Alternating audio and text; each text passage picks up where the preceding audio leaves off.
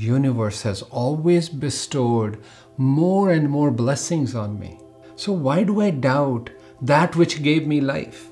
Why do I doubt that which gave me life? Mind cannot know death. It knows of death, but it cannot know death. It has seen other people dying. It has heard of death. It has read about death. It sees on TV all the time. But mind is not capable of grasping death. Why? Your mind is made up of your past. Anything that happened in the past is in your mind. Mind has never seen death. It has no experience of death. So mind and death are unknown to each other. But yet the fear of death is all in our mind. Our mind is soaked with whatever we have put in there in the whole lifetime. I'm reminded of a really different story. There used to be this young man who lived in a village, had nothing to his name. One day he said, I can't make a go of this in a village. I'm going to go to the big city. So off to the big city he goes, and he has not much money, has very little money. He has sold everything in the village to come to the village, and he decides that he's going to sell door-to-door stuff. Any stuff that he can find cheap, he'll go door to door trying to sell it. And surely he made a little bit of money, and he was becoming a businessman. Eventually, he felt like he had saved up enough money to open a shop.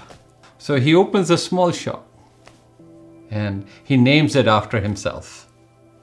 And the shop is open. It's a very small place, but mind you, he was a diligent worker, worked hard, worked day and night, and he worked. And all of a sudden, the shop became popular. And because now he was a business person, he was able to find a good wife. And they ended up having two beautiful boys. Business again grew. Next door shop became available. He said, I'll take that one too. He made it into one big shop. Third shop came up. All of a sudden, he had a huge shop, and he was selling everything and making really good money. This shop had given him his identity. That's what he identified with, that this shop is me. And soon his sons grew up. And soon he changed the name into his name and sons. And now it was him and his sons. But even though he was getting old and he had gotten old, every day he went to the shop. Every day he went to the shop because he loved the shop. Because that shop had given him identity. It had given him money. It had provided for him and all of that. All the time it was all about the shop. He got older and older. And one day time came that death was knocking. And he is in his deathbed, basically. And the, wifey is around him. They even called the priest. Priest, come and say your last prayers for this man. Looks like this man is going. And the priest comes over, gives him the last rites, and he's about to go. And the mother sends out a message to the shop saying, hey, your father is about to die. Come home and say your last goodbyes to your father. Both sons come home. Father is too old and too weak to open his eyes even. But he looks up because he hears his elder son's voice. And he opens his eyes, and what does he see? He sees his elder son standing on the right side of the bed. Looks to the other side, sees the younger son standing there. All of a sudden, the old man jumps up and sits in the bed. He goes, if you're both here, who's in the shop? Who's in the shop? And then croaks. You see, this man was very close to death. His mind was filled with whatever he had done all of his life. His shop was everything. his shop is all he had in his mind. He did not know that I'm going. Even in the last second, he was thinking of his shop. So whatever we put in our head, that's what death is all about. And most people end up ignoring the subject of death, postponing it. But this is where, if you're a spiritual person and a worldly person, this is where it differentiates. Worldly person says, I'll think about death later. Today I'm fine. But a spiritual person says, now I'll take a look at it. Right now. So much so that the remembrance of death will be part of my life, my daily life. It will give sharpness to my life. It will bring a certain alertness, value. It will bring a value to my waking moments. I won't waste them on things that don't serve me. If you think your life is a journey, then death is your destiny. Try to think of life and death not as they are two separate entities. Try to think of them both as one life-death combination. Try to think of them as holistically. What do I mean by that? Think of it as a breath. In breath, life. Out breath, death. Life, death. As long as you have breath, you have life. Out breath. But they're together.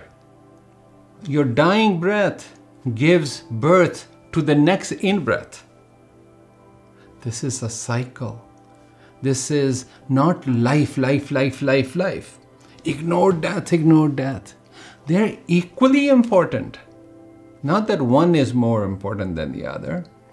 Fear of death dominates human beings. This fear is behind every fear. Fear of dying. But it doesn't have to be like that. Look at yourself. When have you ever been made less? When have you ever been made less? Piece of dust I was. From dust I became a plant. Plant this body ate. That plant became this cell right here. All the other things I ate on this earth, which all came from this earth, became this body. From dust to a living organism, thinking, pondering. That's who I have been. When have I ever been made less?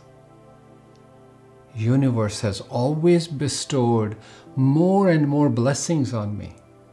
So why do I doubt that which gave me life? Why do I doubt that which gave me life? And without asking, what had I done to deserve this life? I don't remember anything. I don't know of anything because I was given life before I existed, before this mind existed that could ponder what have I done. It was given to me freely and it gave me this life and the experiences here. Why do I not trust that which gave me life?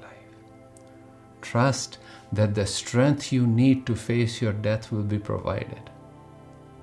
Allow death to give meaning to your life, to your day-to-day life. Go and seek out, who am I? What am I doing here? Go on a quest. Allow death and the impending doom to send you on a journey, on a quest, to answer your most basic question. Not just to discover it in some book, but to have a genuine experience of who you are. For me, I know from the source I came, source of all things, this earth and the stars. Into the source I will return. From God I came. Into God I will melt back in. If from nothingness I came, into nothingness I will go. This nothingness is not like death. It is a pregnant nothingness. Death eventually is basically the eternal returning to the infinite embrace of God. The infinite embrace of God. I go home. We go home. It is our honeymoon. And if the existence, God, deems it worthy that we must return to learn some other lessons, hallelujah, we'll come back. We'll come back. Death has nothing that you should be afraid of.